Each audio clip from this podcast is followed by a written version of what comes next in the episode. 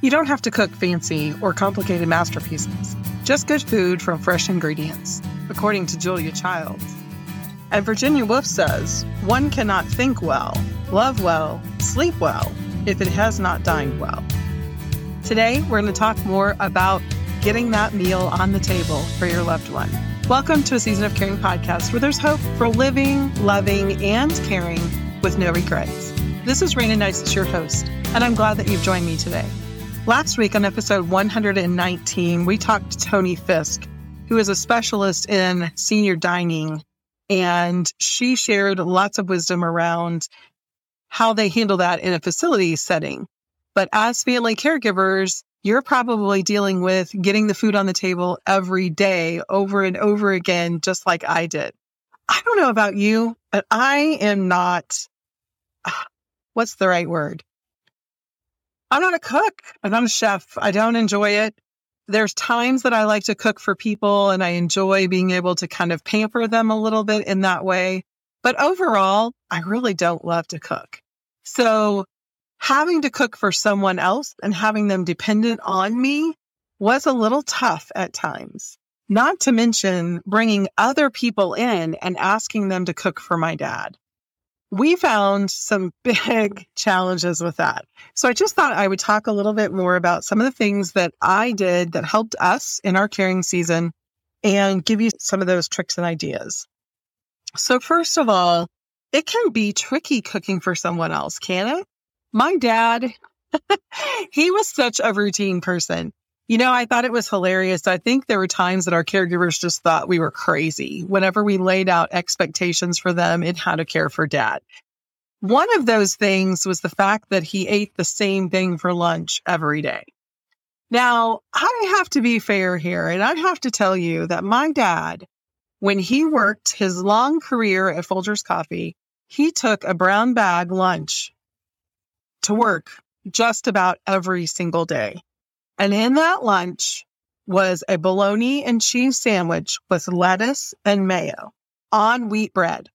I can tell you that because I made him that same lunch almost every day when he was at home and I was caring for him. So he loved his bologna sandwich, Fritos, and an apple. And that's what he took to work. I really think every day. Best of my memory. So Cooking lunch for him was no big deal. Dinner, on the other hand, he was pretty picky. When you have a hot dog for dinner, what does it look like? Do you make your hot dog the same way I do? I doubt it. And I definitely didn't make it the same way my dad did. My dad loved to have sauerkraut with hot dogs cooked together and then hot dog on a bun with mustard and sauerkraut and sweet relish. That was his favorite hot dog. But until you stop to think about it, you don't realize how individual people's tastes are. And when you bring a caregiver in and ask them to fix a meal for your loved one, even if you tell them it's hot dogs and here's all the stuff, that doesn't mean they really know how your loved one loves their food. Now, of course, if they're working together or if you're not dealing with dementia or other memory impairments, then your loved one can help in that conversation. But we found it challenging to be able to help our caregivers understand what a meal looked like for my dad. So I designed a system to be able to communicate that with them. It's really interesting in this meal planning system. I have multiple steps and this is how I helped us communicate to everyone. Also, it was an adaptation to how I run my household one of the things that I do, meals that I enjoy, I have a meal card and I have the name of that on it and the things that I serve it with. For example, if it's a casserole, then I might have bread. Or if it is a chicken packet, I really like cheesy potatoes with that and green beans. And so I have the full meal on the card. And then on the back of the card, I have all of the ingredients that are required to make this meal. So each time I go to the store, I pull out my meal card and say, okay, these are the meals I want to have an option of having this week or next week for my family. And so then I go through my pantry and see what I need to make sure that I have everything I need to fix those meals. That allows me to have an up to date list so that I know exactly what options I have. I find I don't care for planning my meals to the point that on Tuesday we're going to have spaghetti, on Thursday we're going to have tacos, on Wednesday we're going to go out. I don't like to be boxed in because number one, sometimes the day doesn't go like you planned and you don't have as much time to cook as maybe what you planned ahead and thought that you would. Number two, I might just not be in the mood for it. And hey, if I have to cook it, we're going to eat what I feel like eating, right? so I really liked having that option, that choice. And we gave that same choice to the caregivers. You let them know these are the things that we have everything in the house ready for you to be able to cook for dad. But we did take it a step farther and we did make sure that we listed all the things that he needed on his hot dog and the way that he liked to have those foods because again, that was not something that he could communicate with them. But I do think it can be very helpful, not only for you if you're cooking for your family or for your loved ones home to know what you need in order to make that full meal. There are times that it's pretty simple, but some of those staples might not be there. So you really want to make sure that you have everything that you need to go into that meal. I do have that free resource available for you linked on the show notes page at a seasonofcaring.com slash podcast. If you'll just visit the show notes page, you'll be able to locate that free download. So be sure to take advantage of that. I really think my system works well. and I felt like the people who work for us found it to be true as well. So that's one of the things is just being able to find the right foods or the right meals for your loved one. That can be a real compromise at times. I know I found that there were things that dad liked I didn't really like. And definitely some of our caregivers didn't necessarily like some of the same meals. So we also recorded what he was eating, how much of it he ate, so that we can make changes if there was something he wasn't enjoying any longer, or if there was something that we were feeding him a lot, then we wanted to make sure we were aware of that. So he was having a full, well balanced meal. One of the other things that we ran into in dealing with meals for my dad was dietary restrictions. As dad aged, his reflux was a real issue. And I think I mentioned this to Toni that, you know, we got to a point that there were some foods he just couldn't have, and those dietary restrictions became difficult. Our doctor asked us to remove gluten. We reduced it. We never did remove it completely, but I know that gluten can definitely be an issue for a lot of people, especially older people and being able to break down all of those things within the food. So finding gluten free alternatives can be really challenging. But we found if we could substitute as much as we could, as much as we could control, and he would still eat, we were all for it. I know also those of you who are caring for someone who has cancer and is going through chemo, you might find a whole different set of challenges. I found a great resource on the website Cook for Your Life. Fred Hutch has some suggestions for anti nausea recipes for caregivers with comforting and healing foods. He states on his website cooking as a caregiver can be tricky. No matter how well you know someone, it's impossible to gauge exactly how they feel or what they need, especially during chemotherapy treatment. When it comes to food, it's always a good idea to ask what's needed before cooking at home and bringing food to a friend or family member. People going through chemo often have sore mouths or impaired taste. Plus, the smell of some foods can just plain be nauseating. Here are some comfort foods that hit the spot for our founder, Anne, when she was in chemo. So I'm going to link that as well on our show notes page. I thought that was a great resource. And I think it's true all the time to ask when you're bringing a meal if there's a favorite or if there's an allergy or something that they're avoiding no matter who you're bringing meals for. Bringing a meal can be such a blessing, but you don't want to make sure that it gets an opportunity to be eaten. We also found that freezer meals were a great option. I have a taco soup recipe that I picked up from a friend my first couple years out of college. And I love this taco soup. I've had other people's taco soup and I don't think it's as good as this one.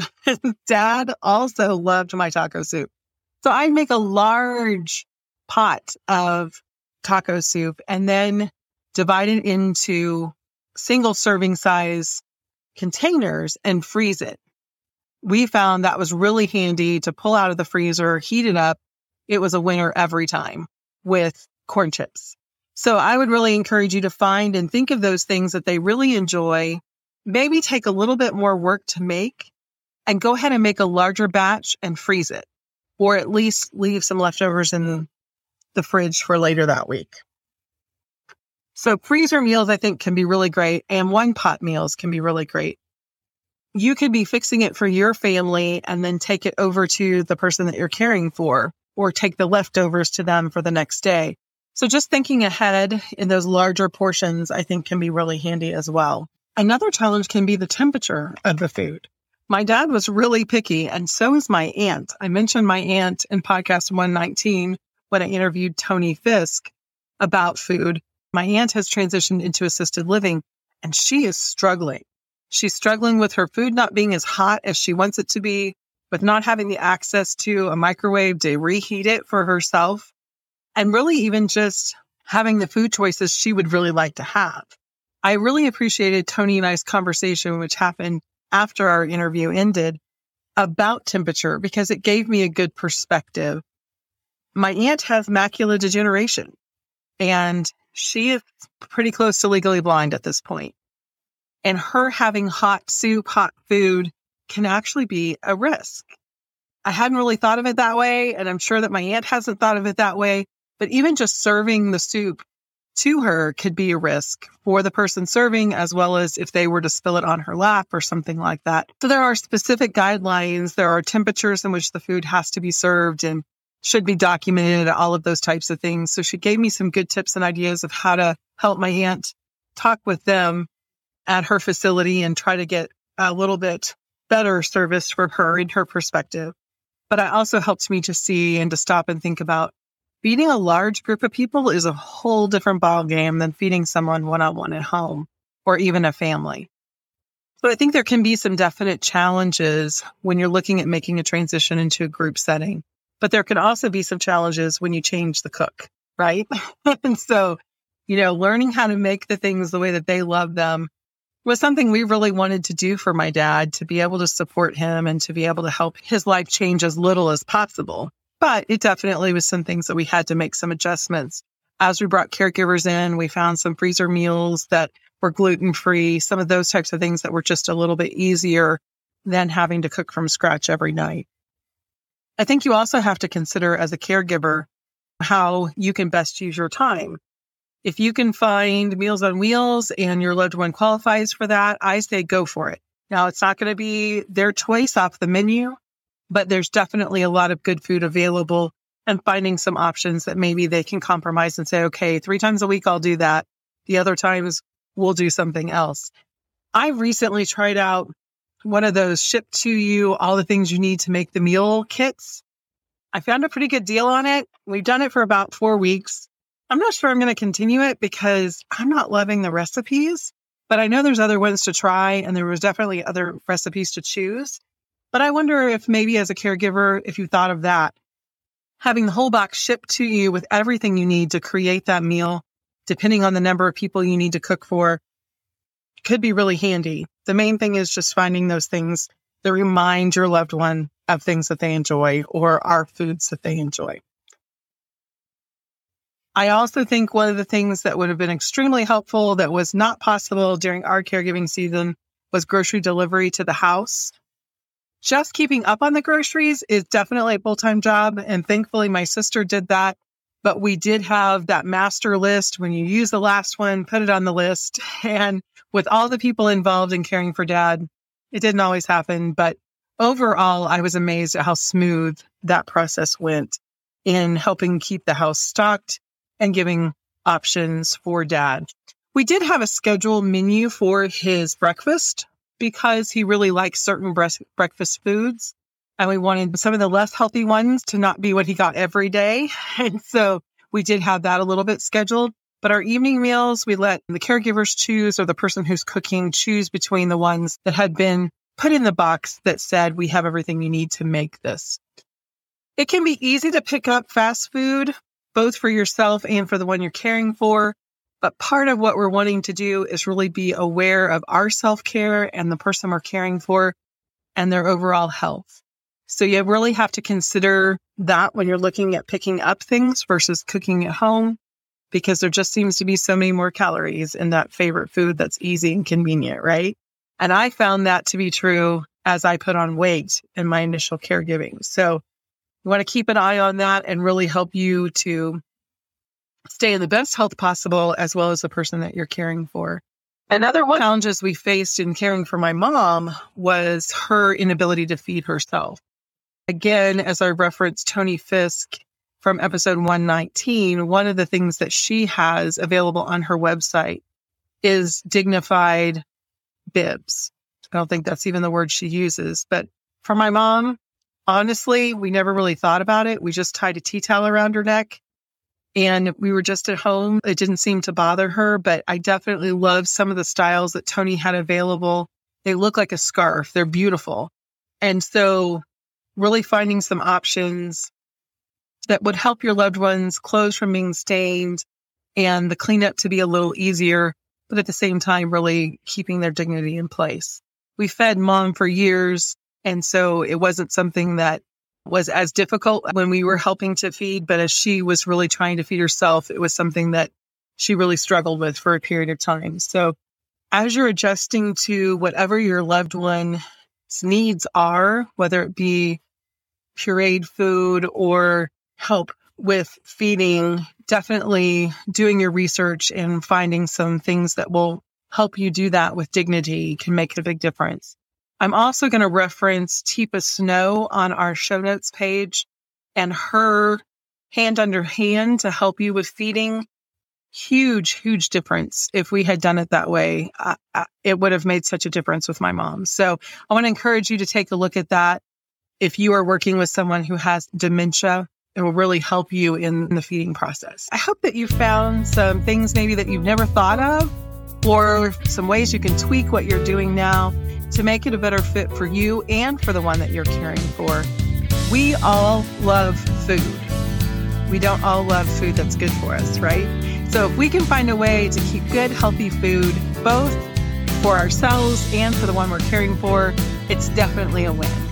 Thank you for joining me today. A Season of Caring podcast is created for the encouragement of family caregivers. If you have financial, legal, or medical questions, be sure to consult your local professionals and take heart in your season of caring.